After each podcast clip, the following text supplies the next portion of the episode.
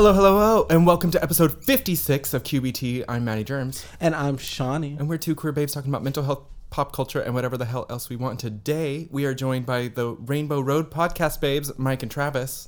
Um, No relation. no relation. we don't have a relation to them. No, no. We're friends. We're friends now. Whatsoever. Um, what's your like iconic sort of video game sound? Like when you think about video games, what comes to your mind? um, like Mario. Okay. Like do do do do Do, do do, do do, do do do do do do do do do and then it goes into Sesame Street. I'm not gonna do it. Like every time I start the Mario theme song, I always end it in Sesame Street. Okay, well, we're gonna find out how to get to Sesame Street today. Let's go.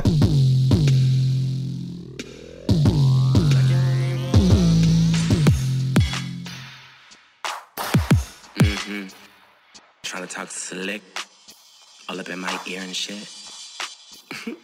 Okay, um, to start this subslut, I sort of have some. I don't know. It's not bad news. It's terrible news. It's not. It's not terrible news, but It's good news for us. it is good news for us. Um, today is uh the last episode of Ever. No, I'm no, joking. calm down. Uh, just of season one. So we are going to be back in about a month or two, um, more likely a month. But uh, we just need to take a break. Uh, I'm moving.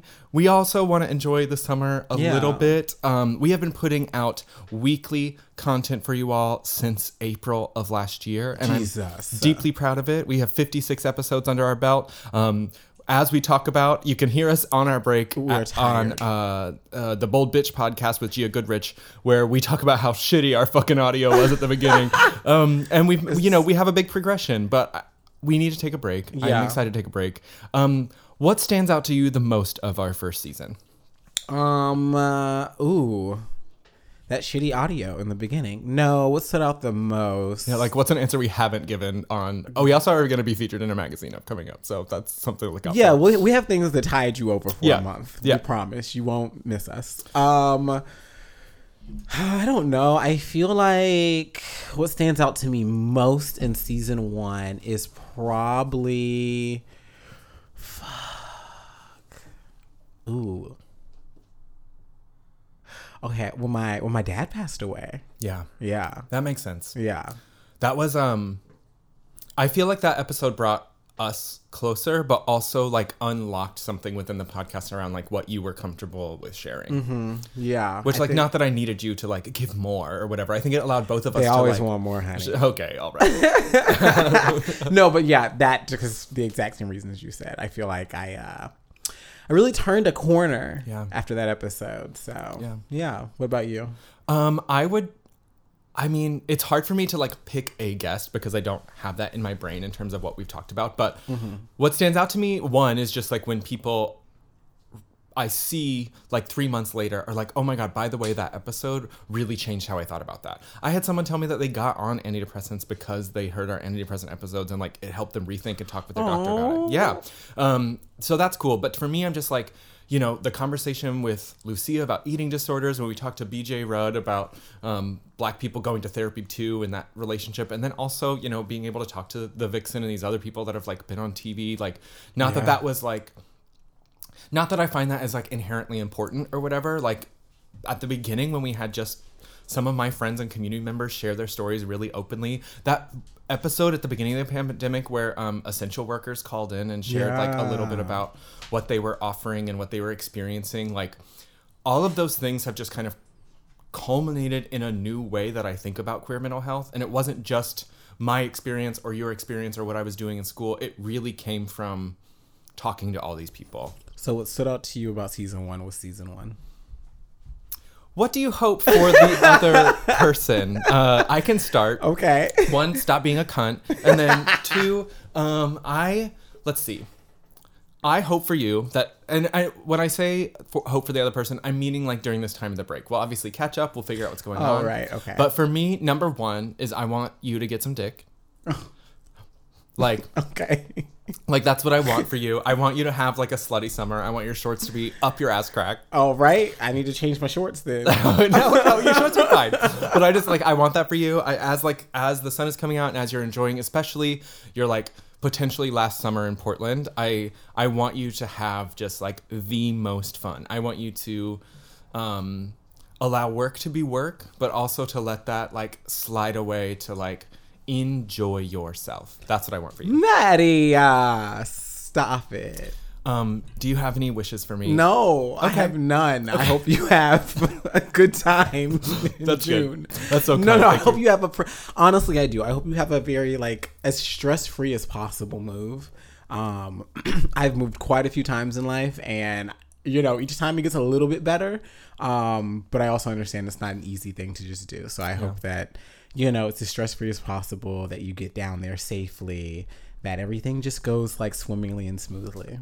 Thank you. I appreciate that. I feel like, you know, I've gotten school and licensure and this like job out of the way. I don't have a place to live yet, but we'll figure that okay. out. We'll figure that out. That's the next important thing. Yes. Everything else is falling into place. That'll happen too. That's right. Um, okay. Well, let's move into and what about it? Um, the section of our podcast where we talk about pop culture, politics, and whatever the hell else we want. Today, we're not talking about politics because, honestly, I'm still over it. I just I, we will get back to it. I promise. Our, the beginning of our show was very political, and I don't want to offer that we don't care about these things anymore. That's not true. I think that we just have incorporated that into the work a little bit. So anyway, how about we talk about these little tweeny sensation? Um, Oh, tweens. Miss Olivia Rodrigo with her new Yeah. album. Um, what's it called? I think Sour. Sour. It's called sour. Sour. Sour. Okay, how do you feel about this album? Um, I liked it. I think that we'll see with this young lady. Yeah. That's how I feel. I mean, she's a little Disney princess or something, right? Like she's It- from she's from the era of Disney after us. Is she? Yeah. Oh, wow. That explains a lot. Because. I think that boyfriend that this whole thing is about was also a Disney That's person. right. That driver's license song. Which I don't like that song. I It's fine if you do. I I just I, well, I don't. like it. it's like one of those songs that we've talked about. This like it's why would I don't actively go look for that song and listen to it. Why would I want to be put in that mood? Why would I want to be sad? And it's not even that it's a sad. Like I don't consider it sad because I I'm am not going an through adult. that. Yeah, yeah, exactly. I mean, this album is for 17 year olds. Like, Yeah, it's yeah. absolutely for that. I I feel like if I had had it when I was going through a breakup or something, it might resonate with me more. It Yeah. feels a little bit to me. I'm like, well, I do appreciate that it is like one theme. The whole thing is being mad at an ex and being pissed that this person also started dating someone very soon after. Yeah. Like that is literally the thesis of this album. At age like seventeen. What? Oh, at age like 17. I thought you said I aged like 17. I'm like, I don't like cheese. I don't know what that means. Um, but I, I feel like for me, the standouts are Brutal, the album opener. Yeah, I love that And song. Mm-hmm. Good for You. I think the, the one where she's like, I'm I'm stupid and I can't parallel park or whatever. Yeah. I'm actually gay and can parallel park. You can. I can. I can too. Yeah. I think that is a gay myth. I mean, I think it's that, you that can't. myth also comes out from like queer people that were raised in cities. Oh yeah. You know what I mean. They also have a lot of other things wrong with them. I mean, I do have a lot of speeding tickets under my belt, but And- as do I. there we go. So, so we can drive, but we just like also can't. Um, to me, I'm also listening to it, and I I don't really like the ballads that much. One of, one of, part of it is just like the poetry just isn't for me. Like it doesn't resonate that No, much no, to, no, for me. But um, the deja vu one sort of hits. But for me, brutal and good for you are like the standouts. I think when I'm also listening to it, I'm like, oh, I would just rather listen to Paramore. Like, like I'm like, Mm. There you go. I get where this is going, and I, and and when I was 17 and a little bit younger, I had Paramore, and so that's what how I feel about that. I also think Willow did it a little bit better on Yeah. Transparent Soul. I think that that is like this to me feels like what if I like pretended to be a rock star? It's like, what if I became Avril Lavigne's clone? It does have a little bit of Avril Lavigne. It has a in little bit too. of Avril Lavigne to it. I also find it strange that this girl like didn't have an album planned at all before the beginning of this year. I mean, she's an industry person, I guess, but I mean, the fact that it doesn't suck helps. I mean, right? It But doesn't, it- it's not a sucky album, but it did. It, there for me, there was this sort of um superficiality. Is that a word? Absolutely. To it all, where I was kind of like, She's this doing is that Taylor Swift thing of like, I am gorgeous, but oh, I'm just so different. Yeah. I'm not like the other Yeah. girls. You don't like because I'm not like them. Ooh, you you said the Taylor Swift word, and now I feel like that's exactly the I mean, I- trajectory she's gonna have. Because the thing about this album is, I don't consider it like I I feel like this is gonna be an album that's gonna be on people's like albums of 2021, Absolutely. like best albums. It is a solid piece of work. Okay. Yeah, I mean, I feel like uh, we feel that way because we're you know Yeah, edging thirty, whatever. what but like, um, I don't know. I, I, I want all good things for this little girl. I'm not like trying to shit talk on like a child, whatever. I just. Psh, I will. I know. yeah, give me a child. Give me anyone. I'll shit talk him. Um, I just I think that I'm excited for this resurgence of pop punk or you know this sort of rocky. Yeah. It hits for me. I know it doesn't hit as much for you, but it hits for me. I just am ready for Willow's album because I want it to like beat this album into the dust Oh, and it will. because she just released that new music video that she hadn't had yet. It like the Transparent Soul video just came out, Oh. and it is good. One of the things that I love is that, um, well, you know how the kids are doing like blush everywhere these like days. It's too much blush. I hear you, but I also am obsessed with it. But Willow does this uh, like blasted eyeshadow, and it looks like she's wearing this like red glossy wet mask. It's so hot. And she's like performing in this dirty club and also plays herself as it. It's a cute video. Okay. The Transparent Soul video, yeah. Okay. It's very good. Um, have you listened to this DMX posthumous album, Exodus? I did not. I honestly, yeah, I saw that it was released. It was a surprise to me, and Yeah. I said not yet.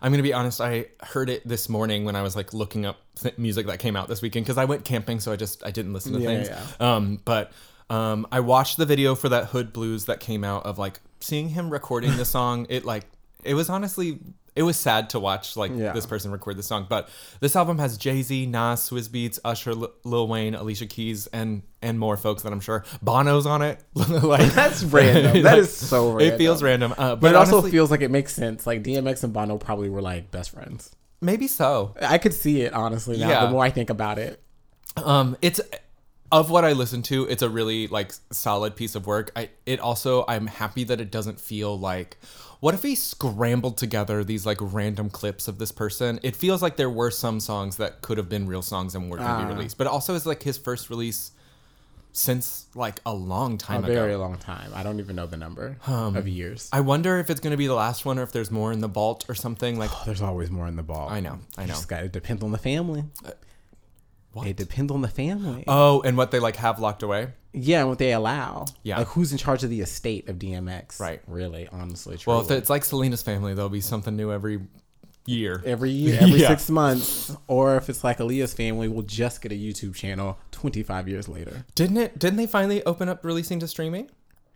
Um, or is that- I feel like it I was the heard that- YouTube channel they made. Where I Oh. think they put all her music now. I don't know if it's on Spotify and stuff yet. I think they're figuring it out. I feel like I saw an announcement that it. W- I don't know. We're old. We don't know. But um, I also just want to shout out because we didn't. Um, the Lil Nas X "Sun Goes Down" song. Ha- have you heard it? How do you feel anything about it? Do I feel anything about it? I think it's cute. I like it. I think it's really cute. I, It's really cute. to me, I prefer the like um, more like middle finger songs he has. Of course. But um, it's very sweet, and when I'm like tired, it makes me feel like emotional. Oh, You know, I'm like, oh, I get this. Like when I don't know, it's very cute. I mean, and also to like, I think that the queer suicide is when you're a teen is a thing, and so like you know, having a song about like that, and then flashing back in this video to him working at Taco Bell, and also he finally acknowledges him being a barb, which he hasn't done like his whole career. Oh my god, we knew it though. I know we did, but like he hasn't done it. I think that like at one point he was like, "Yeah, that was me," whatever that account name was, that troll account. Oh account yeah, yeah, yeah.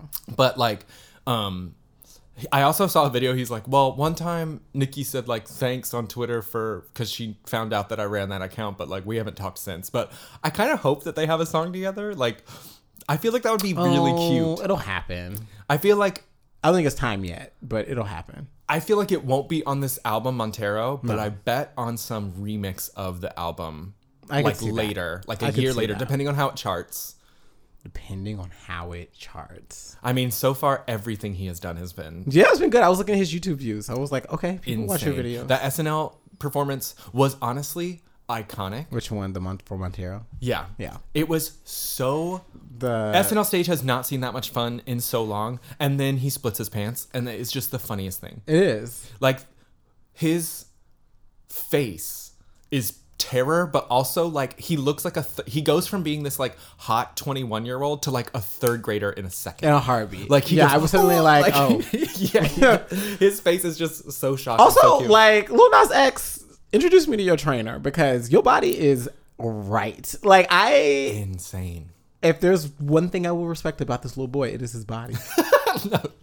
That is a statement. Okay, what else have you been listening to? that was weird to say into a microphone. Um, uh, what else is happening? I don't know. I've been listening to Ariana a lot. Okay, like positions. Were you going to sleep? No, that's you- the one album I did not listen Yeah, to. hard skip. hard skip. Um, no, I don't know. I was just in like an art. You know what it was? I think it was Olivia Rodrigo and her being this like pop, considered like this new Another Disney darling. princess. Yeah. I was like, well, now I want to listen to like a pop queen. And I was like, why not? I feel like the most recent example I have is Ariana Grande. Like, I don't know who comes up after Ariana. In terms of what? I don't Pop? know. Yeah. Cause you know, I, I feel like there's this like timeline of like who's in like the top spot when it comes to pop, and I feel like Ariana is still there. Yeah, I feel like right now it's probably like her and Gaga. The difference is, is that like Gaga doesn't promote anything. There you go. You know what I mean? Like Ariana still has to do the thing all the time. Gaga's like, here's a fucking album, you fags. Yeah. Yeah. Leave me alone. You Yeah. listen to this for literally five years. Yeah. We also oh, you know what? We did just get this like born this way. It was the re, um, re-release or it was the 10 year anniversary. Oh, yes, yes. So they did a remaster thing. Yeah. It's not out yet, or it might be by the time this comes out, but they put out the Big Freedia version of um, Judas, and it it's kind of funny. It's a little bad, but it's kind of funny and really cute. And I, I, like think this whole thing is going to be queer artists or queer adjacent people, Okay. which I'm really excited about. Okay. Like because Born This Way is my favorite Gaga album. Like in terms of well, because it kind of has that like cheeky rock stuff to it Exactly. Meanwhile, Fame Monster is mine. that exists. Yeah. No, I'm just kidding. It's, ob- it's obviously it's obviously it's the one that has the stuff. Like it is the it is I mean, it's like Fame It is the Monster. album. Yeah, it's like I Fame. Monster, then Chromatica for me. Honestly, actually, it might be Chromatica then Fame Monster. They're kind of like tied for it me. hits. I'm really excited for the Yeah. Chromatica remix. Yeah. Anyway, uh, also to be gay, Ariana Grande got secret married to this kid named Dalton Gomez, who is one of the evolutions of men who look like Pete Davidson. Which she also during all these like Oh, I see what you're doing here. thank you, and then she also had these tattoos that were missing from all these photos. Yeah, including Evie. Including the Evie tattoo. Mm-hmm. But then when she was performing with The Weeknd, some of the tattoos came back. Like not all of the same ones were missing. So it's unclear whether she like was using makeup for all of them, has gotten some removed, or like what's going it's on. a hologram. She's a hologram. She is a hologram. And as much as I don't Has like The anybody actually seen Ariana Grande in real life? Like up close and personal. Like place your hand on her shoulder. I mean, not me. Okay. She's a hologram. what have you been watching? Have you been watching anything? Speaking of holograms, I've been watching. Um, not much, honestly. Let's see. I did watch that High on the Hog show because you told Okay. me to. Okay. And- you have like a sad face when you're saying that to me. Because I got done watching the first episode, and I was like, "Why did Maddie tell me to watch this show?" what? I thought it was so beautiful. No, it was beautiful, but at the end, I was like crying, and then I was like, "Uh, why?" Uh, okay. But also, But I feel like it is intense, but it holds it very sweetly. no, it does. And It like that woman does. and that like who wrote the book High on the Hog, which is sort of this inspiration. I'm really sorry that I don't have the name of her, but it's hosted by this man Stephen Satterfield. Um, it's this documentary series about moving through African culture and African American culture and like the effects and the influence of African American cuisine on America. Um, I mean, just hearing about yams and like, I mean, and we've talked about this before off Yams. the mic, I think, not yams specifically, but how like soul food and southern food are just so intertwined and kind of like so similar. I, it wasn't until I came out west when I realized that like, um, me talking about collard greens was like a black thing. Oh yeah. Does that make sense? Yeah, yeah, yeah. Like to me, that is like my grandma, but obviously I know why. You know, because of this history that's talked about. There's that man talking about. I think it's in the second episode. He's talking about um, the South Carolina's golden rice specifically, or Carolina rice, but golden Carolina rice, something like that. Anyway, he's like, this literally would not exist without slavery. Like the only reason this is here. And he talks about how like it fell off once uh, after the Civil War because there was no one who knew how to fucking grow it because they weren't forced to grow it anymore. So all these white people who owned all these plantations just had this thing like fall to waste and all this wasted land. And then people Yeah. started bringing it back. But rice is what built this country. I learned. Um, yeah, I don't know. It was it's a good show. I think that at first I was a little apprehensive because I am um just like you know like rock and country are genres of music that I'm like eh about cooking and like food shows I'm always very eh about. I feel the same unless it's done like this, where it's like Right. a historical story. Right, which is I was into it more than I thought I was going to be. Like at first I was just like I don't care about the recipes and watching them eat this food that like No. I can't taste.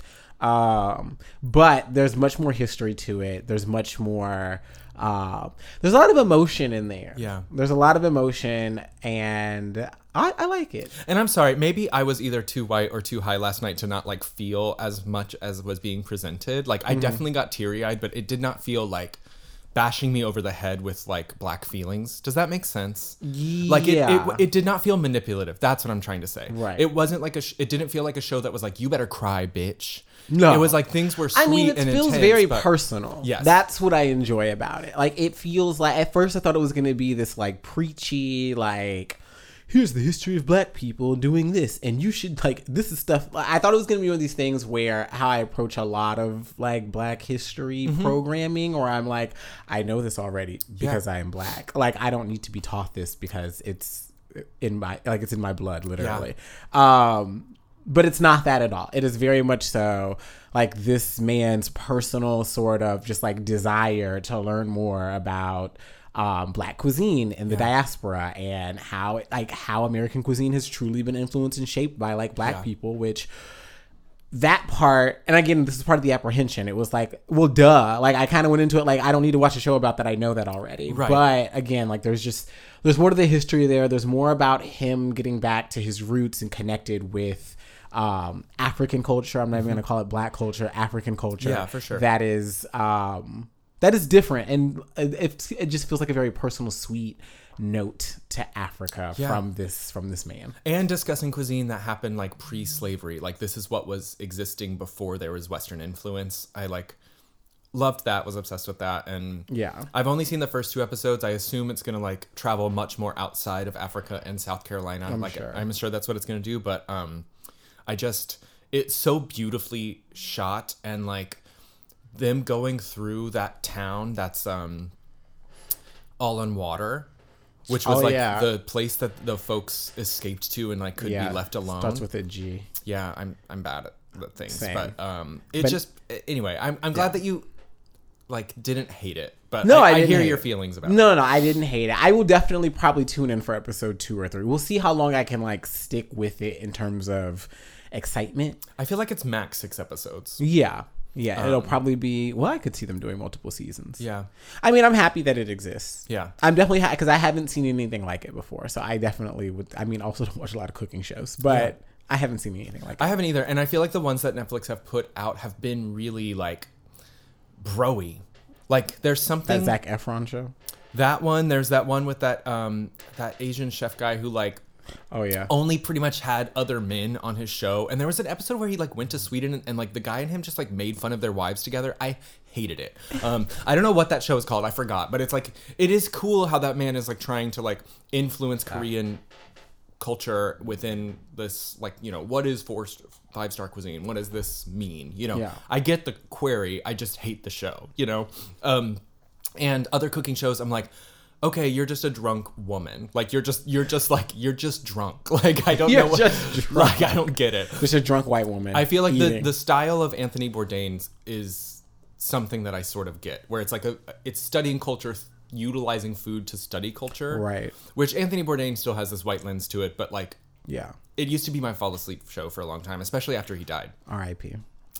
um speaking of RIP, I guess the Friends reunion get revived for a minute. Great you job. didn't you didn't watch. Of course not. Yeah, but did you ever reason. watch Friends? Did you ever care about it? So I tried. This is actually funny. I'll talk about this in my uh, taking my meds. But I saw my aunt um, this past weekend, my lesbian aunt, and um, she was like, I don't even like. And my aunt is like Friends era. Like that's like she's that demographic except for the fact that she's black. Yeah. So she was just like, I don't get that show, and I was like, I've watched two seasons of it, like Yeah. trying to force myself to understand the like cultural phenomenon that is fr- the thing, like the thing that is Friends, and I also do not fucking get it. Yeah. And um, yeah, I didn't watch the reunion. I don't really care. I don't really care about any of those people. I don't know what they're doing with their lives. I mean, the Fresh Prince reunion, Fresh Prince means more to me, a lot more to me than like Friends. That's totally fair. I You think know? um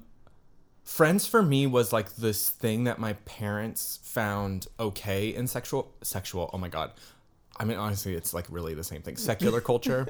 Um and, Oh, yeah. And so it was like this adult show that was on in my house that I had to like if it came on it was like you guys have to go away. So in my mind it was like dirtier or it was like more adult than it was. So I when I was a teenager and watched it, I was like I just it, I kind of grew up with it and that it was around me. And then it was also just like the zeitgeist. I mean, they were on every fucking magazine cover, you know, Yeah. but, and I a little bit have always been obsessed with Courteney Cox and Jennifer Aniston and Lisa Kudrow. Like those women are just like, Yeah. I was curious to see what they have to say about themselves. It was Lisa Kudrow, I, if there was one product Lisa of Kudrow that show, and it honestly is Phoebe Lisa Buffay Kudrow. are yeah. like both characters and the person are like sweet, kind, beautiful, hilarious people. That you know what is I mean? that is the one person thing from that show I can like vouch and be like, I enjoy that person. One reason to not feel left out, uh, James Corden fucking hosts the. Oh yeah, I heard that, and I definitely didn't need to tune I did into not that. know that until I was watching Why? it. It was a mess. I will say it's like two hours long. I don't know. Did Malala call in? She did, and her best friend or something. There was a lot to call. I mean, there was these elements of because there's no black people in the show. They get all these people from Africa and all these other places. course they do. To be like, here's what's important about the show to me because like even if I didn't have any friends, I was able to watch Friends and like it's it's a mess. The men of the show, Matthew Perry's lips have disappeared. Like one of his lips is like curled underneath. Ew! Wow. It's disgusting. He looks so gross. Um, Courteney Cox looks amazing. Uh, Lisa, uh, the women look amazing. I don't know. I Oh yeah, I heard Gaga that. comes on and sings um, "Smelly Cat" with her. Gaga. She comes in and smells, and honestly, it was annoying. It was basically like her just being a theater girl, but um, she looked amazing. She dressed kind of like Phoebe, and she was she looked hot. She had these like little like Lizzie McGuire hairs. Yeah. it was very cute. Um, but the reunion, I mean, I don't know. I get the whole thing. Also, HBO, the Mare of Easttown finale is tonight. And have you been watching that show? Okay, no, but I actually watched You the first ha- episode. Okay, literally from episode three on, it just gunshot. It just goes. It is like cliffhanger after cliffhanger after cliffhanger. They left us on one last week. I literally am so angry that I don't have the ending to tell you. It's so good. It's so good. I know when we started it, I was like, "LOL, Kate Winslet" in a accent, Yeah. which is the hook. But it becomes a great show. It becomes a great yes. show. My aunt also was like, "Oh, you need to watch that. Like, You do, need to get into it." It's and I so was like, good. "Oh, okay. It's so good. It's All so right. good. Um, we didn't watch this Cruella. Have you? I'm gonna watch it tonight." Okay. I'm, okay, maybe I'll watch. No, I'm gonna watch Cruella before both. Mare of Easttown. Um, yeah, or- or tomorrow's like- a holiday. I feel like I'm surprised that it's getting great reviews. Cruella. It's getting great reviews. I read a not great review. Okay, party. I I mean I, I you let me know. I feel like if you like it, I might. And you know, when it comes to Disney, it don't take much. But so like. If I don't like this movie, like y'all had to really try to mess. Okay, I'm the opposite. It does Although I much. did hear that there's like a dissociative identity disorder thing. Within her? Yeah, thing going on, but they do it completely wrong, which makes sense because it's Hollywood. I feel like it's just like her parents were killed by Dalmatians and now she has a vendetta. That is probably the plot. Also heard that there's like some um there's like Devil Wears Prada mixed with Annie mixed with So it sounds like a mess, but Emma Stone can carry it, I guess. Maybe, maybe so. maybe so. Well, you let me know. I feel like I saw a lot of people being like, "That movie was good as shit," and I Really? it has an okay. It's Rotten two and a half too. hours long. Damn, That's like Tenet. I might have to wait though until it's like not pay per view. Well, if I buy it and it's good, I'll watch it again with you. Okay, Yeah. Done. If I watch it and it's bad, I'll probably watch it again with you and just get really fucked up so I don't have to like pay Yeah, I'm not watching that sober. Um, okay, so uh, as we exit, I just kind of wanted to like throw this out there. Blue's Clues had on. This is insanity. It is insanity. Ha- and we, honestly, what we might do is put some of this song as the transition to our next uh, next bit of the work. But Blue's Clues hired Nina West to come on and sing this pride song where Blue goes to the pride parade and sings this song in, to the tune of the ants go marching. And so she's like, the families come in It's one by one, hurrah, much. hurrah, and just goes down as like these are dykes, these are gays, these are trans Yeah, people, these yeah. are non-binary dolphins. I Like, felt like uh, personally offended and Yeah. like she was not talking about. I was just like, "Girl, what you doing?" it's simultaneously so cute and like you know okay kids, but there's something demonic about it. Like it really is like It's like demonically inclusive. Yes. yeah, yeah. Which I mean, like, maybe speaks to the Christian narrative, but like, it, it's like, am I being bullied? I don't know. But it, it also, I feel like, has this kind of sanitization of what pride is. And I, I I'm really holding two minds of it. Like, I, while I think it's amazing that there's like something for the kids in terms of education, I'm also just like, Pride isn't just families, and like there's sometimes drugs at Pride, and also kink at Pride. Don't ask the asexual kids about that, but there is. And I um, w- we don't have to go into that story, but like, um, there's uh, that's not to like deem ace people as whatever, but there's this like horrible Tumblr, Twitter narrative that like gay sex doesn't belong at Pride, and it's just like grow the fuck up. Um, I Yes, just it does. It belongs everywhere. it does. Um, but also throwback to our one of our season one episodes, uh, Pride is a Riot. I think that we get really into like I don't want to repeat myself. So go listen to our shitty audio, but also great content uh, along Maybe that one episode. we'll remaster it. yeah, and it was specifically yeah. Let's remaster. I don't know if that's even possible. We Our just would have to re-record it. Yeah, our twentieth year anniversary. Yeah. Twentieth. our twentieth. I'm already tired. Okay, let's let's take a break, and we will be right back with the Rainbow Road Babes.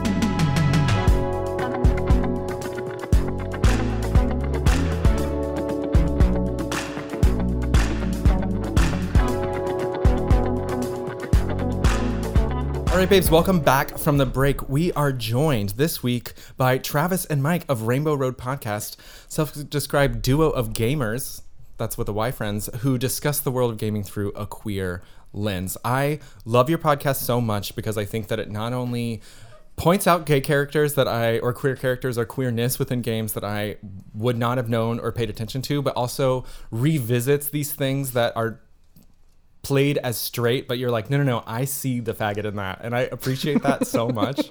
Um, thank you both for being here. Welcome, welcome, welcome.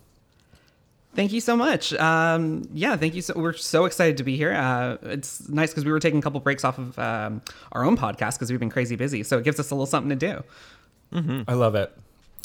Um, keep the queens employed or, you know, like volunteering or whatever. we're, we're actually, this is our last episode of season one. We're about to take a little summer break. We're right behind you. I'm moving, so we're right behind you and, and needing to like take a pause. So thanks for being here on our season finale. That's actually really thank cool. I didn't know that. That's that's nice.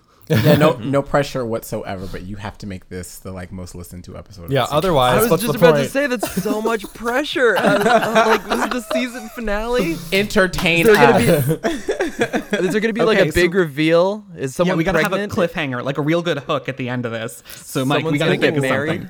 something. okay, Yeah. cliffhanger. Okay, hold on. I I'm am ordained, brainstorming. so you know, say the word. No, no, no, no, you can't just drop that. You you, you gotta explain that. oh, I'm lying. I just I'm lying. I just wanted to go with the bit, eh, but I also I figured it wouldn't matter because I don't think it like if I'm ordained here in the states, I don't think it matters in Toronto. So hmm. This is true. We Johnny- actually need a, a beaver to preside over the proceedings here in order for it to be legally binding. oh my god, I was gonna say you are you are the father, and now we have to have a shotgun wedding. Okay. Oh, oh. we are from the states, so that we, there's lots of guns everywhere. You know what I mean? Everywhere. Um, okay, so we've talked about Canada, but what identities do you hold that shape how you come into this world? Mike, do you want to go first? Okay, so I read when we were talking about I was like having a little inner monologue about this. I Yeah. when you say come into this world, like what do you what do you mean? Like how do we show up? Yeah. So I think uh, when we talk to people and whoever we talk to, we have a certain lived experience. We have these identities that we hold, like queerness, maleness, cisness, transness, uh, where you're from. Like, uh, do you have any mental illnesses? Uh, these are things that I'm thinking about for myself. but like, whatever these things are that shape how you view the lens, uh, that Who you are? who you are. Totally. I so I I'm a sociologist by trade, And so, one of the things we talk about in sociology is like labeling theory and how when you affix a label to something, it changes the way you perceive it. And and after studying this part of sociology, I then like had this like ma- major quandary with like that whole or major like issue with that. So I have a I have a hard time thinking about like the labels that I affix to myself. But but truthfully, there there are some that that do exist. Like I feel like I I- you know I I definitely am very ADHD. Um, I definitely have struggled with depression, anxiety. Um, uh, you know, but uh, you know, gamer, uh, queer person. Um, what are all the hashtags that I would put on the Twitter account of my life? I don't know. Um, That is a great I swear to God, if you say about insta-gay, I am locking off right now. Uh, no, I don't know. Um, but I think that those are the ones that sort of stick out. But I, th- I think it's also because of the atmosphere we're in right now in terms of like uh, being on your show, which is I feel like is very mental health focused. Um, even your first couple episodes are like I think your first episode ever is called Intake. Yeah. We don't have Yeah, I'm so- so sorry you had to listen I'm to that. s- yeah. We cannot apologize enough. well, you know, it's like you said, it's the end of your your season, right? So it sort of has to like there's a meeting moment has to tie back to the start of things. it's got a Um, bookend, right? Yeah. Yeah. Thank you for the exactly. We're bookending. Bring no us a full problem. Um, but I but I feel like because because you guys have a, this very mental health focused uh, show, we have like Travis and I have a very um, like gaming and queer oriented show, LGBT. Um, those are the sort of labels that stuck out to me when you asked that question. Absolutely. Travis, what's going on with you? Um, I'm a little mad that I let Mike go first because he has a much more sociological take on it, and I, I got nothing. I got nothing. um, but um, of the labels that I would give for myself, um, queer definitely. Um, I am pansexual. I'm still working on that one. That's been a bit of a quarantine journey as I've been trying to discover that about myself. Um, I have identified as a gay man for a very long time, uh, but uh, I'm starting to realize that I do have attraction towards women. It just is not the same as my attraction towards men. Right. Um, I just listened so- to this episode where you were talking about this. I'm happy to have you opening up about that now. yeah, I, I just I uh I, I really like the term queer because it gets me out of having to explain myself. Uh, Same. it's very convenient uh, for that fact. Um, but yeah, so I, I I would use the term pansexual as well. Um, I know there's always like a bit of discourse around using bisexual or pansexual. Um, and for me, specifically on a very personal level, the difference is that when I try to refer to myself as bisexual, I, it seems to carry an implication that I have equal attraction to all genders. Right. Um, whereas pansexual, I feel like gives me a little more wiggle room to explain the fact that like uh, it's a different kind of attraction. right. Um, so you're coming out as biphobic. Yeah, exactly. There you go. As long as we can boil it down to that, that's what matters. Um, so uh, I would say that, and then of course uh, the mental illnesses that have shaped my life, which are um, ADHD, uh, bipolar type two, and CPTSD. So uh, complex, I think PTSD. I think is what the C stands for. I should know that. This is what I live with, but uh, and then beyond that, I, this sounds so bloody pretentious, but I, I am going to say storyteller because between the podcast and the fact that I work in film and television, um, and what helps me understand the world and what lens I look at most things through is through a storytelling lens. So I feel like that actually is really important to describing me and understanding me as a person is understanding that that's a very important thing to me. I have a question. Yeah. You said bloodied. Is that like a Canadian thing or are you British? Um, no, I just seem to have picked up a bunch of British isms, which give people the impression that I'm from there, but I'm not. Okay. Like you saw Not one- skins one too many times. yeah, that's probably it. um, well, thank you both for like uh, that beautiful lead-in and kind of the summary. I think um, the reason we ask it is because, like, especially with audio, there's like there's not all these things that you can see or pick up on when you're in person talking with someone, and also when you have these intimate relationships with people, you kind of know this backstory. You know, like what people are bringing, and I.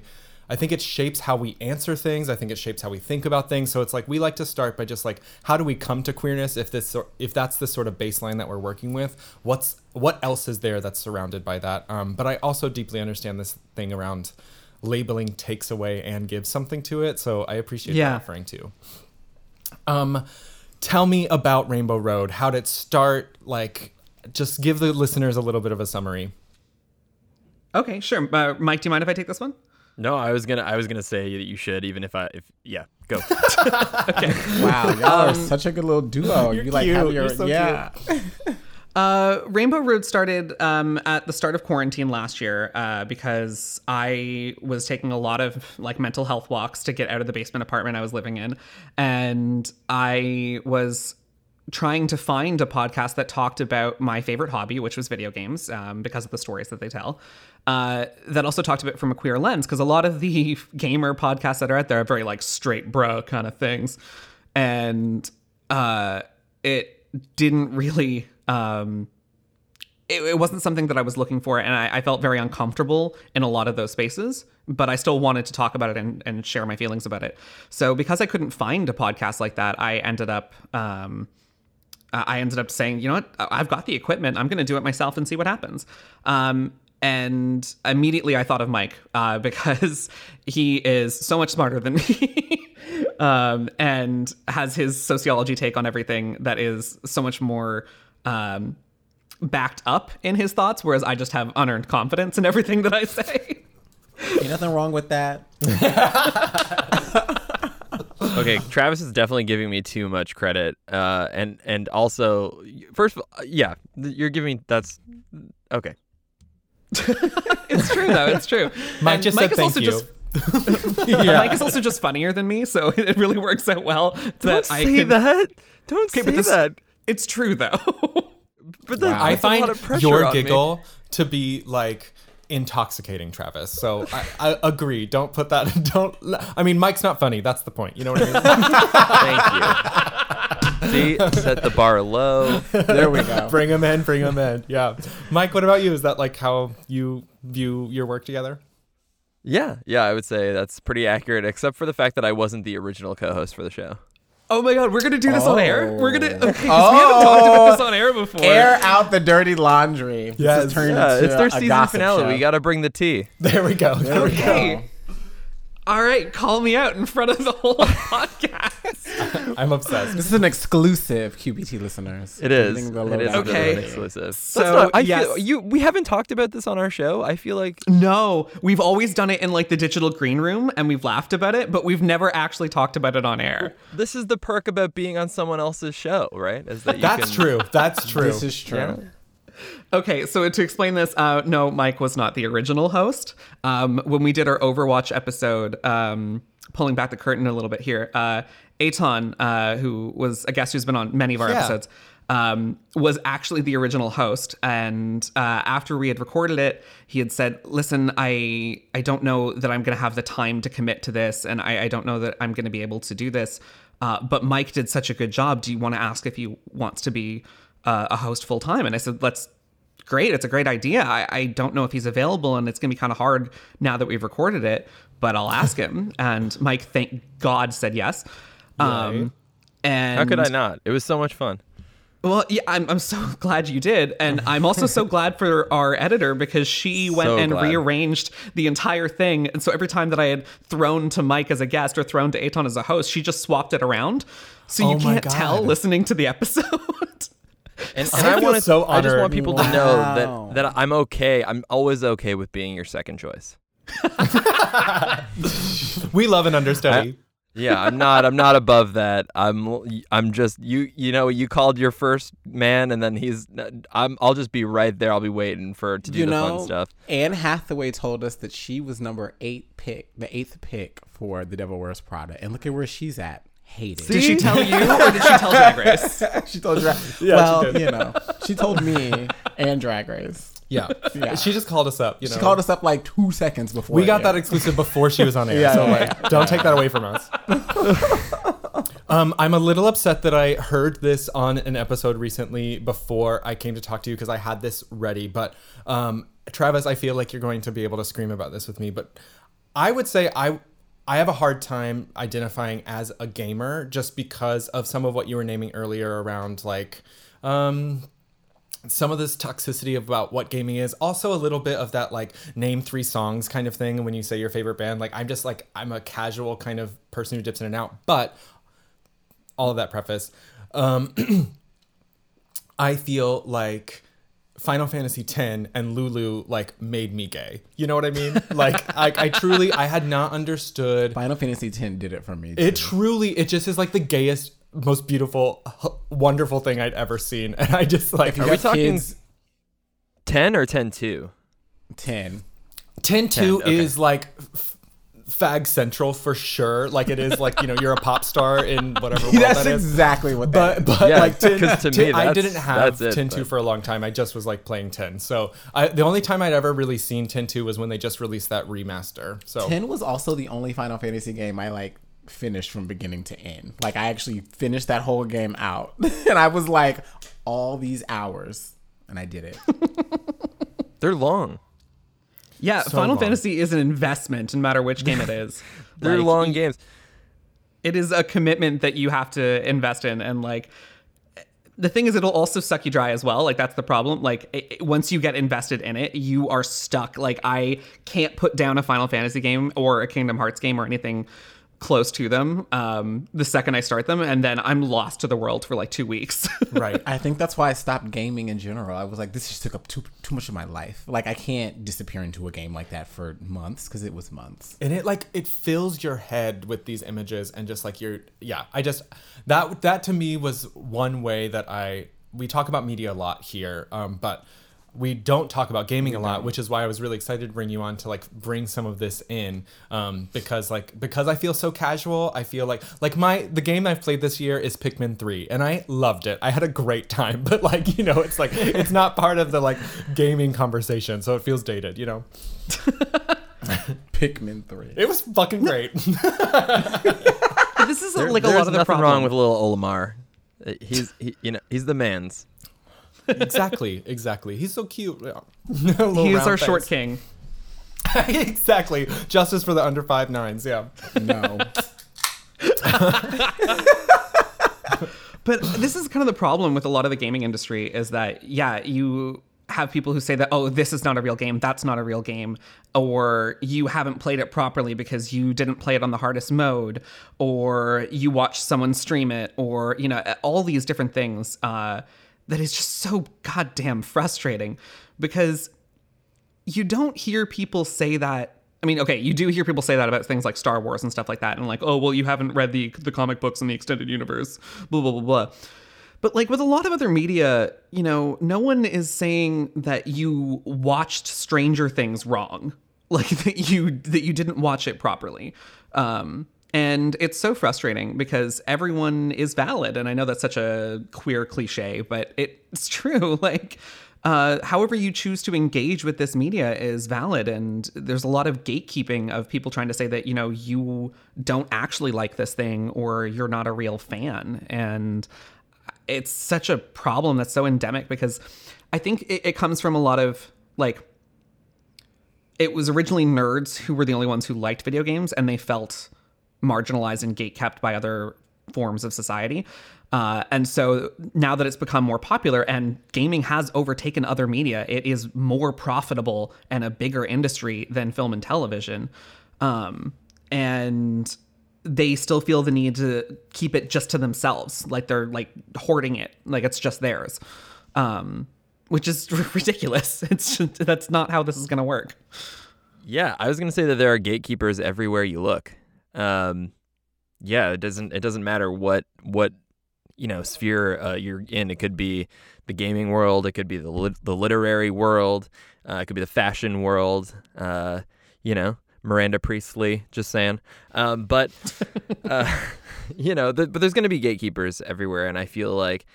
Um, yeah, trying to push the envelope in terms of uh, exclusivity, uh, the opposite of that, inclusivity, is uh, is definitely to me always seems like a worthwhile endeavor. Yeah.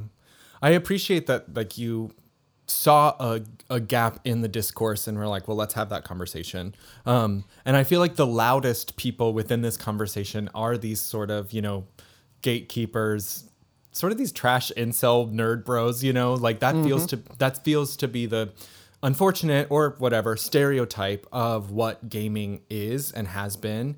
What has it been like to be a queer gamer or, you know, the gamer with the Y? Like and create that community and, and demand that conversation. Like, I'm just curious how that has felt in the creation of that community for you. Uh, Mike, do you want to go first, or do you want me to?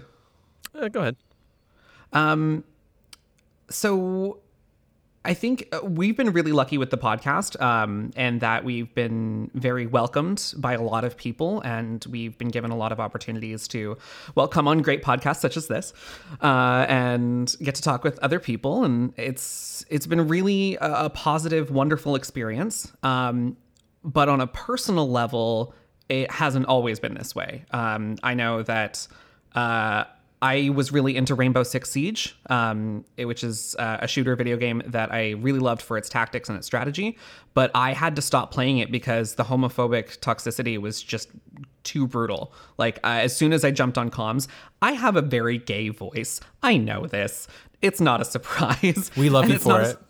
well, it's not a surprise to them either. So when I would get on comms and be like, "Yo, Fuze, don't bomb the hostage," um, and people would start, you know, just spewing slurs at me and things like that, and uh, I just I couldn't deal with it anymore, and I left the game. And I've heard great things about how they've moderated the community since then, but it's just it's burned that bridge for me. I can't go back. Um, uh, so it's still a conversation that needs to be had. We're not done with it just because Last of Us 2 had, you know, uh, queer and trans characters in it, which is fantastic and great. We're not done. We're not done having this conversation. And there are still people who need to have their eyes opened to what the real world is. Yeah. Especially not done with it because I feel like while that happened, a lot of the conversation around that was the outrage of it, right? Yup. Right. And as a non-gamer, like that's what I absorb. So like, you, I, I, while I'm sure that there's like other discourse around it, I'm absorbing everyone being mad about it. So I'm like, well, that's still not for us, right? Like, and that, and I'm hearing that that's not true. And I'm, I, when I listen to you all talk about that, and with your guests that you have on, exploring how that's untrue in these ways, I think that's still like the larger narrative, right? Yeah, and especially like it's hard to enjoy things, unfortunately, because uh, like let's take Last of Us Two as an example. Um, I personally really liked the game. A lot of people have a lot of very valid critiques about the way that it was set up with its narrative structure, with its pacing, with things like that. But mixed in with all that, you have on the one side reactionary douchebags who are um, saying that you know Ellie doesn't look hot anymore, which is really twisted for a lot of reasons. Or, you know, Abby is too muscular, or they included a trans character, therefore the game is political now, which it's, it's, it's always been. But, um, so there's that. But then you also have people on the other side who I know several trans people in the community who never played the game but refused to because they heard that there was a character who experiences transphobia in the game and therefore it was trans suffering and uh, it's an understandable critique for sure but having spoken with several people several trans people who played the game three of which we had on our episode um, i think for those that have played it they saw that it was not superfluous. It was not uh, more than it needed to be. It was something to tell this one story in a world where everyone is suffering for different reasons.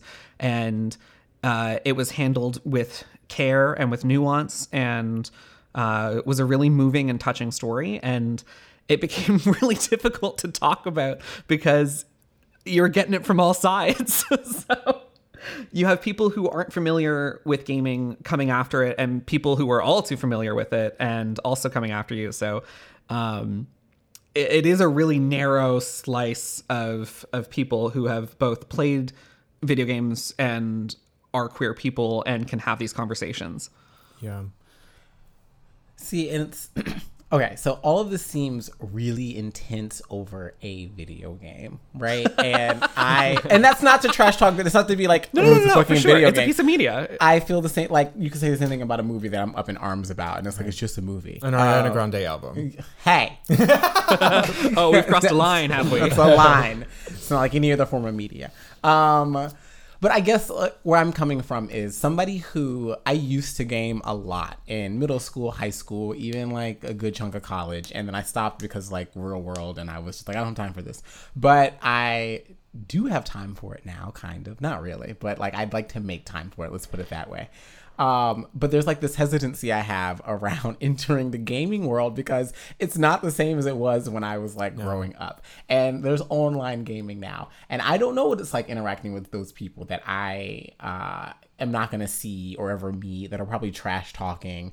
That like I I tend to pop off when somebody's like saying something crazy. I'm not gonna think it's like all like sport and jest. I'm probably gonna say something really, really, really mean. And I'm sure they're probably doing the same thing. But long story short, do you have advice? Do you have any direction you can point me in as somebody that is being like reborn as a gamer, I guess? Uh, Mike, what about your what about your experiences with Overwatch? Uh, you know, it de- it depends on. So, Shawnee Wiss, your question is is like how to how to become reborn as a gamer. Yeah.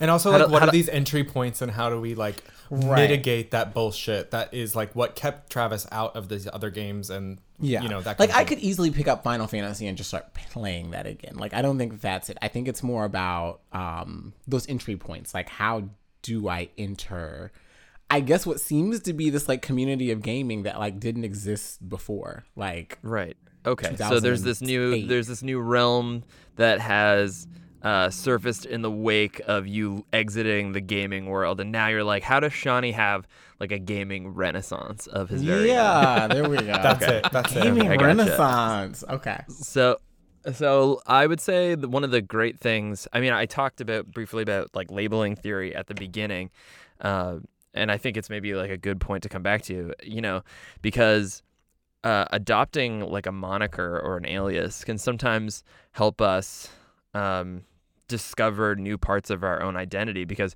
we're so dynamic as as beings that like walk through this world, you know, and we have such a wide um, spectrum of thoughts and behaviors, and that sometimes even thinking about yourself differently can help you explore new parts of yourself that have gone unseen for some time. And so if you're if you've sort of like had this idea of who you are like in your head. You know it's, it's it's the same thing with like being a queer person or being a gay person or being like you know you, there is this coming out of the closet so to speak.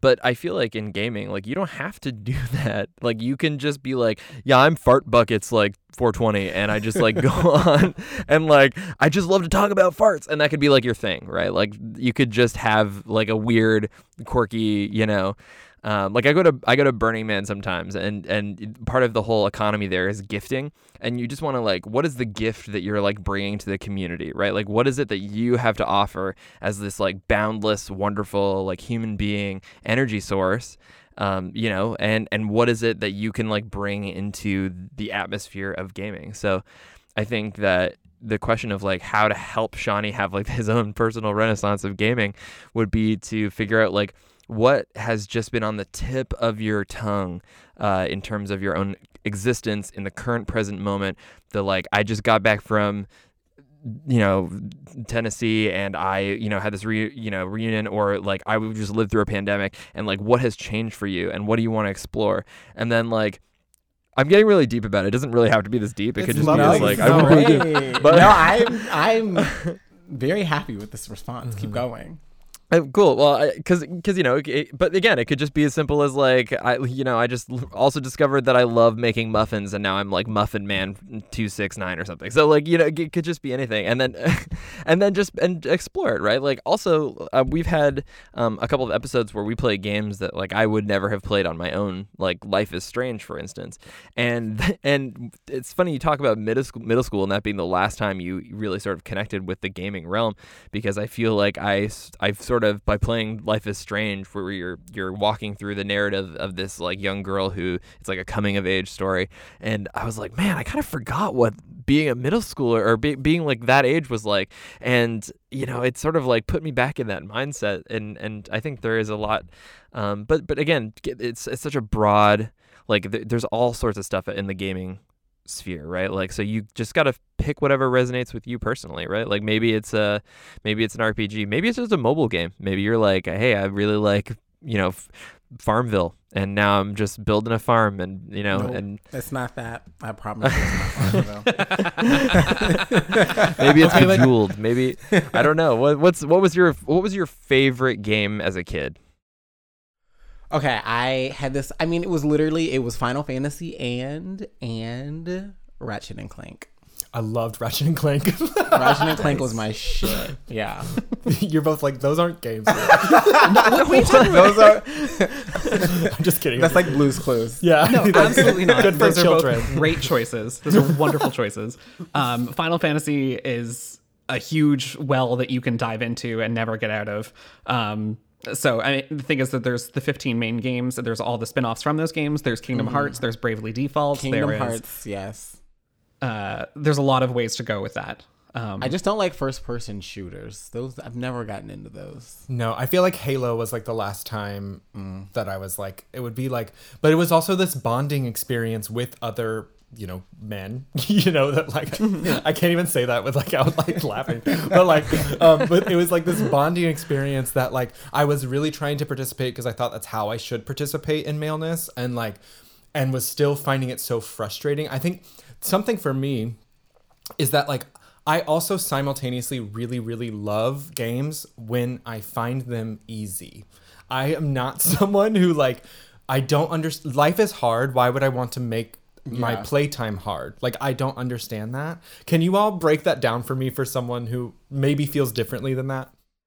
so what I would say actually is that um, there is uh, a, a quiz you can take online. Um, I hate to direct you to a BuzzFeed quiz, but um, it's called the R.I.P..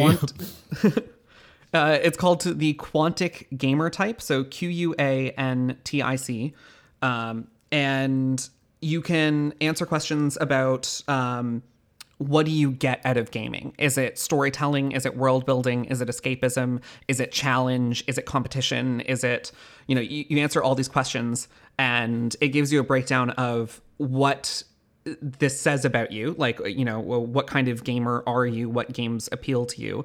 And then it can also make a list of recommendations based on that. Like if you're finding that these are the aspects that speak to you the things that you find interesting and engaging for you these are the games that highlight that and will give you that experience. Okay. um, so it's a great recommendation tool, and it's also a little nice to find out about yourself to to find out like what is it that speaks to me because some people really are in it for the challenge and the competition. So they play first person shooters, they play Dark Souls and Bloodborne and things like that, where they want to develop mastery over skills.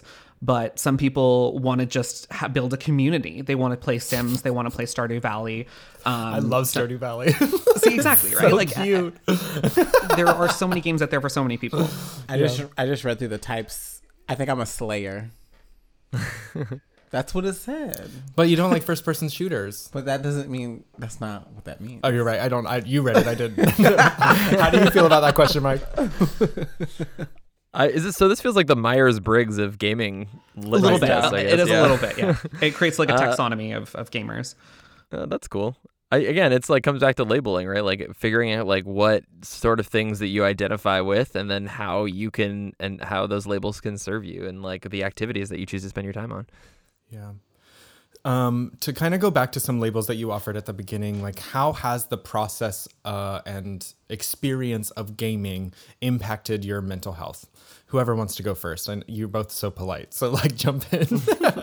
We're start calling all names. yeah, May I, Travis? May I please? Oh, you absolutely may. Mikey Oh, May. thank yes, you, yeah, sir. Mikey May. Yeah. Mother, may I? Uh, I feel like we need to throw a few more A's in there just to really underscore that we're Canadian. But um, oh yeah.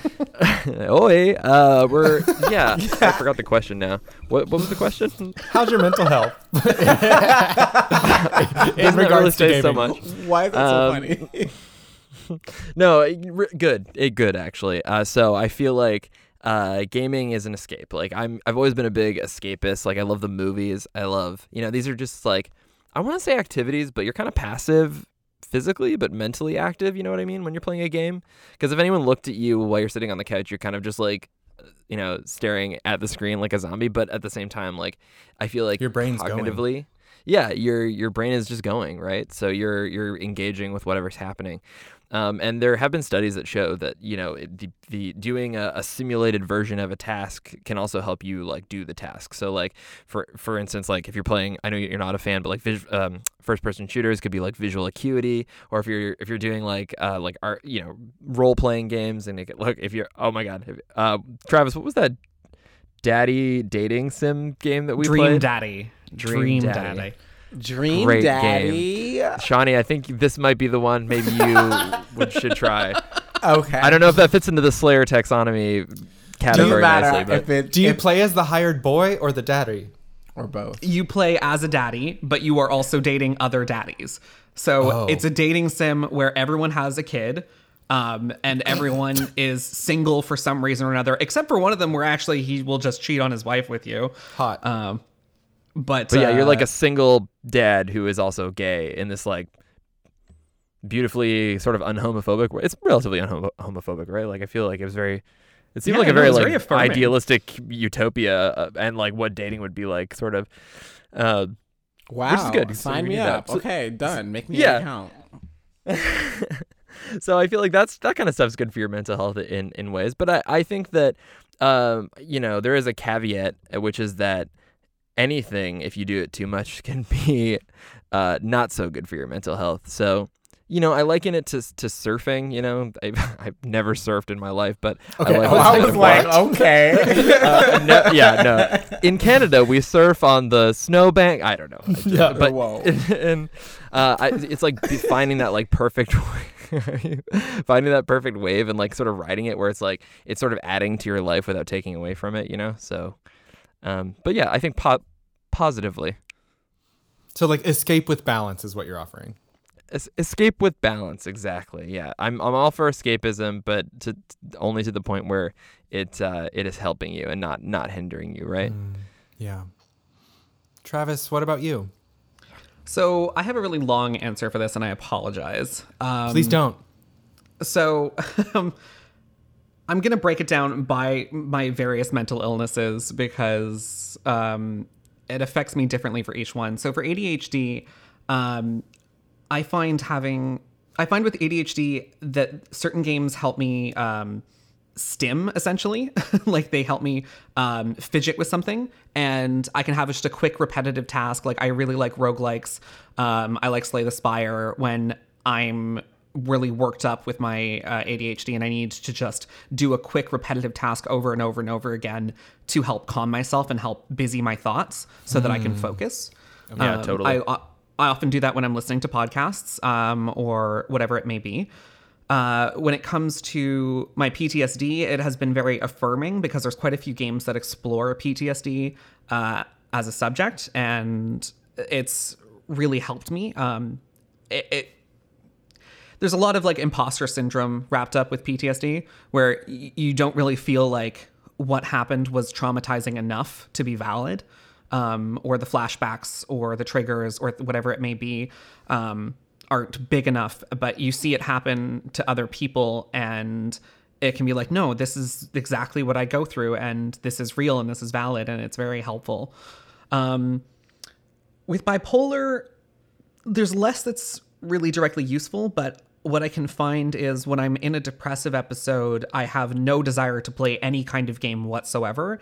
And that is usually a tip off to me when I have not noticed yet that I'm in a depressive episode. And I'm like, oh, I have free time and I have no desire to play any game whatsoever. This means that I'm in a depressive episode because I I, I can't find engagement in anything. I can't find anything um, that that motivates me to to, to want to do anything, even though it's subject of pure joy for me. Um, Yeah, you hit this level of, of anhedonia that's just like nothing seems appealing. yeah, absolutely. Um, it's not because this is the thing. People who aren't familiar with depression think of it as sadness, and it's not really. It's this sort of detachment. Right. It's like this this lack of access to joy. Yeah, exactly. Or even just contentedness. It doesn't have to be euphoria. It just has to be, you know, peace. And you can't even latch onto that. It's just nothingness. Um, so that has been helpful for me for my mental health. And just in terms of like general, in the same way we would talk about fitness for physical health, I would say like fitness for mental health. Um, games have been really wonderful for me because uh, I just I don't know how to describe it. Like it's uh uh okay, let's use the pandemic as an example. Um when we were stuck in lockdown for months and I had literally nothing to do, not only were games entertaining and fun and something to do, um, it allowed me to feel a sense of progress and agency that I did not have in my life because I couldn't work, I couldn't go out and see friends. Uh, I really had no projects that I, I could work on other than the podcast, which was fantastic, of course. Um, but to feel that sense of agency, like my decisions mattered, I could do things and I was making progress in something was immeasurably helpful to me um, and is still helpful to me in my everyday life. I completely uh, identify with that last bit, especially like, uh, I mean, Animal Crossing came out like right when things Yes. shut down, and like, it, while that can be silly and like a little bit of an eye roll at this moment, like for that time, I was like, I have to plant my garden. Like, I have to like these are these things that I have to do. I also started Breath of the Wild late when quarantine started. I got a Switch at the beginning of quarantine. That's what happened, and so I like so there was like this uh right so there was this moment of like um oh i'm like moving towards these bosses. I'm finding this like gay fairy. Like i'm moving towards these things when all i'm doing is just like sitting on zoom for class. So um and also thank you so much for connecting that to the various aspects of yourself. Uh it was a very i sometimes like think visually and i appreciated that map a lot. Um as we are kind of exiting this work section I just kind of want to know um, what platforms are you working on? Like, uh, that's not how you ask that That's not question. how you ask that question at all. I'll ask it for you. Thank you. What systems are you playing right now? Xbox, PlayStation 5, if you can find Just Xbox One. Or Nintendo Switch, or a GameCube, or a Super Nintendo, or your iPhone. What are you playing? This is like the question that we ask at the end of every show is the is the what you plan. Uh, so I know you're gonna you're, you're gonna be moving soon, and so I was sort of in that. I was where you're going to be just this past week with a lot of moving around stuff. Uh, so mostly on my phone, uh, I've been playing just chess, just chess on my phone. But uh, no, normally you know I have a Switch, I have an Xbox One, I have a PlayStation. Uh, my partner last night I couldn't sleep, and uh, and then he's like, "Hey, I can plug in the Super Nintendo and we can just like rock out on that." And I was like, "That sounds good." Um, so you know, I think it's just you know different different medium for a different moment. But uh, yeah, how about you, Travis? Uh, so I'm in the middle of, of replaying Mass Effect Legendary. Um, so that has just been a wonderful experience because Mass Effect is one of my favorite games. Uh, but also my partner Maddie has never played it before, so I've really enjoyed watching her play it, and we talk about the ethical conundrums of each decision that she makes. Uh, and it's been a lot of wonderful surprises and discussions and things like that. We will play for an hour or two, and then we'll go for a walk and talk about the decisions that she made and what decisions did I make during my playthrough and how do we feel about that. And it's it's been really cool. Uh, I've I've been really happy. That is not only uh, a way to look at games through a queer lens, but that's like a queering of gaming before and after. And I love that answer so much. Yeah. Um, and also, as we close out, I have one last question, and it is where on earth can you find a PlayStation 5? That's a that is a good question. Um, So, Travis, you go first. um, definitely not my apartment. Don't come looking here.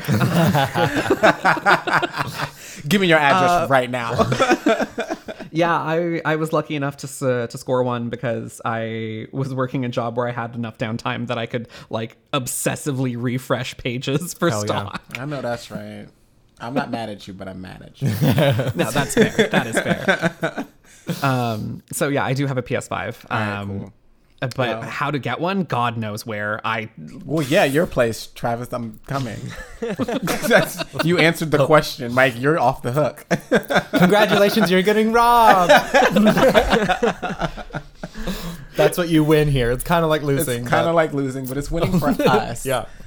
Um, well, thank you seriously both so much for making time out of your day to talk to us about gaming and breaking down and talking to us like, you know, people who don't game. Like I just really appreciate like opening up this world. Um, and also your podcast is just really beautiful in the way that you simultaneously have fun, but really re-examine these things that are simultaneously nostalgic and stuff that I read about in a very abstract way. You you come to it in a very heartful way, and I really appreciate. Um, I don't know. It's nice to meet you. Yeah. This was, this was Thank nice. you so much. I- You're gonna make me cry. Yeah, I'm blushing.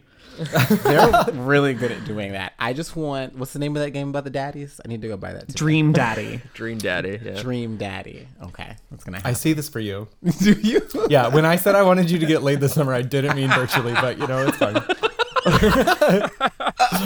well, let's take It is a official hot boy summer. This is what we're doing. There we go. There we go. There we go. Yes. Well, let's take a quick break and we will come back and take our meds. We're almost ready to come back again. Welcome back to QBT, Welcome where back, Maddie James. told us to shut up as we went into the recording. Shut the fuck up. Let's get going. Let's have some fun. Let's take some meds. Let's take some meds.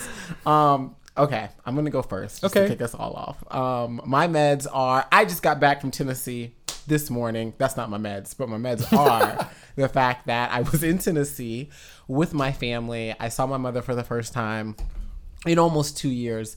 I made her cry, which is all that matters. Um, A goal. no, yeah. I I don't know. It was really nice seeing them. Um, going back to Tennessee is always this very. As I've gotten older, I actually look forward to it, and it is this reconnection with family and with just like ancestry and this just like blackness that like you can't describe or like put into words but when i'm like around my family i mean look at any video of us or any i'm crying no um i'm not actually crying. I'm that was from earlier She was laughing. i was laughing earlier and the tear just now came down my eye. Um but no it's it's a beautiful thing. I don't know. I i have i'm not gonna say it's a 180 on my family because i was never in a bad place with them. But i think that there was a time in my life where they were at very much so like an arm's length distance. Like i kept them like at an arm's length for all kinds of reasons. I was still sort of figuring myself out. I there were weird things in our in my family about being queer at one point. Everybody seems to have gotten over it now. So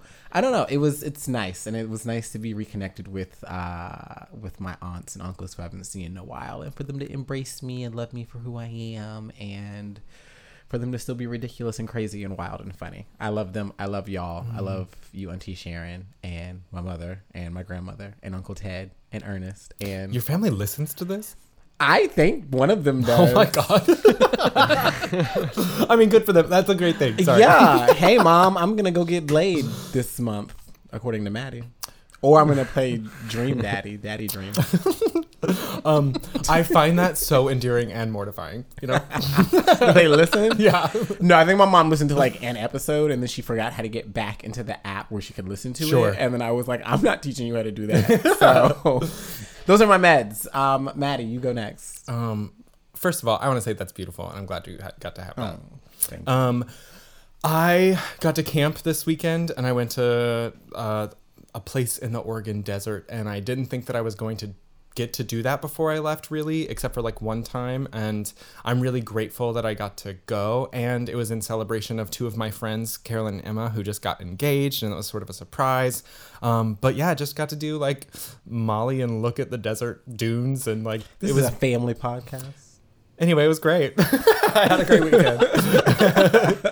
um, Travis and Mike, what are your meds? You know, you got to tell one of them at a time. Um, Okay. Mike, you go first because you was excited.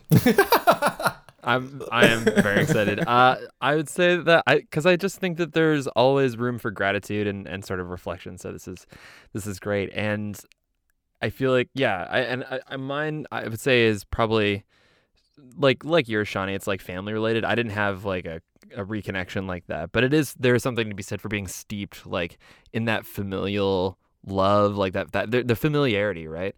Um, and I think that for me, it's been. Um, I think it's been connecting with my sister. Um, my sister is both in kind of different ways. Like, I think one of the good things that have come out of this pandemic has been the reconnection of a lot of the relationships that I have had sort of, you know, it, just distance and time, you know, just creates space, emotional space, and I think that um, if if anything, like just having like a really nice chat with my sister over the phone where we talk about like a whole range of subjects and we can like make each other laugh or we can like commiserate over something like silly or weird or crazy that our other sibling has done uh, or or but just that i think that it, it really that those are my meds i would say i think i think yeah That's beautiful. Thank you. Travis, what you taking? Uh, my meds are Abilify and Vyvanse. Um, Party, bitch. Sorry, I had to. Can you pass a few this way? I'm Wellbutrin and uh, Adderall, so there we go. Oh, there we go. And I'm just marijuana. And wine and, And ice wine. cubes. Sorry. Sorry.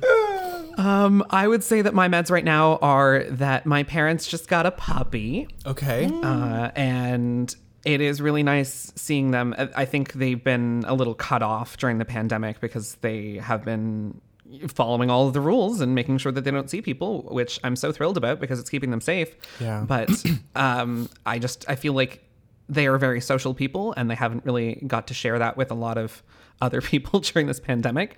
Um, but seeing them light up at having the dog in the house and uh, having someone to share all of their love with because they are very loving people um, is just brought me a lot of happiness and a lot of joy. Getting to see them uh, so happy is, is making me happy. So, I mean, obvious follow up, but like what kind of puppy? uh, a Bichon poodle. Oh, work. Ooh, so it's like full adorable. Fancy. okay, that's a classy animal. That's a certain tax bracket kind Okay. of animal. You got you making over 150k a year for that. Easy, poodle. bitch. Easy. Obsessed Is with a that. Bougie with my poochie. it is a bougie poochie. A bougie poochie, Oh yeah. my fucking god, I love that. okay, do we have homework this week, babe? Mm. Drink some red wine with ice cubes in it. That is Don't your do homework. don't do that. Please don't do that. Um, no, okay. s- you guys are gonna give homework over summer vacation Yeah, we love homework. Just like something to ponder, you know what I mean? Honestly, this is what your homework's gonna be. It's gonna be pretty fun. Everybody, go get reconnected with gaming. Don't be afraid of it. Um, I think that if there's anything that I've picked up from this, it is that gaming can be therapeutic. It can help in a lot of ways. Um, you just have to find you just have to find the right game for you. So how about this? Maybe you take that quiz, Quan Quantic. Quantic, almost said Quantico, and I said no, that's that show with Priyanka Chopra in it. um, good show, by the way. I'm so sad it got canceled. Um, yes, we're gonna link to that in the in the Rex and Resources doc. So maybe take the quiz, figure out the type of, the type of gamer you are. Um, go find a game and do that this summer. Like you have a month to go either get laid like me or play video games, Ideally, you do both. or ideally you do both. there we go. There At we the go. same In time, depth. if you can. if you can. Right? I mean, head in games, like, come on. Wow. Oh, just me? No. Okay. Listen, if it's not one joystick, it's another. right? There we go, Yes, exactly. So that's what we're doing. That's your that's your um, homework, and I'll toss it to you, Maddie. To Okay. leave us on a cliffhanger. Um, not a cliffhanger. Um, the episode just ends. I'm just kidding. um, Travis and Mike, where can we find you on the internets, on the socials? Where do we go? Uh, you can find us uh, on all your major podcatchers, so Apple, Spotify, Spreaker, Anchor, all them, whatever. Um, and you can find us on Twitter at Rainbow Road Pod. Lovely. Go. That's another part of your homework is go back and listen to the back catalog while you're on break as well of Rainbow Road podcast. Um, even if you're not as intense into gaming like I am, I find it deeply, deeply enjoyable. I promise you will too. Um, to all our listeners, thank you for a beautiful first season. Um, we'll be sure to create updates on Instagram and Twitter at QBT Pod. You'll see us on some upcoming features. We're on Gia Goodrich's podcast, the Bold Bitch podcast. We're also going to be in the upcoming Keeks mag. Um, so feel free to follow us, stay up to date. We might release some merch. Um, Feel free to DM or email us for suggestions for season two, or if you want to be on the show, let us know. You can email us at qbtpodcast at gmail.com. But otherwise, have a great summer, bitch. Y'all, uh, this is the end of season one. Uh, wow, I get to do nothing for a month. I am excited to have some Sundays back a little bit. I'm a little excited about that. Yeah, I love you all, but you know, But you take up a little bit of our time. and we love that for all of us. Um, thank you very much, Travis and Mike. It was a delight to talk to you both. Thank you so much. Likewise. Thank, yeah, thank you for having us on. Of course. Um, okay. Dang, wait, I don't know. I feel like we're supposed to do like a thing. Should we sing? Sing oh, you guys have that YMCA 8 bit in your intro. It's so fucking cute. that was it. Okay. How about great. this? I'm gonna do for all your listeners. I'm gonna do a big dance number right now. Ooh, perfect for audio. Great. Yeah. Oh my God. do- see, look, They're spinning around. Whoa, around. there's Whoa, flames. flames. There are flames. Mike, I didn't know you could do that anymore. Oh my god. The flips? The flips. Can you imagine? And all in a closet. now there's tap dancing. yeah, do you hear the Yeah, there it is. All right, I'm calling it.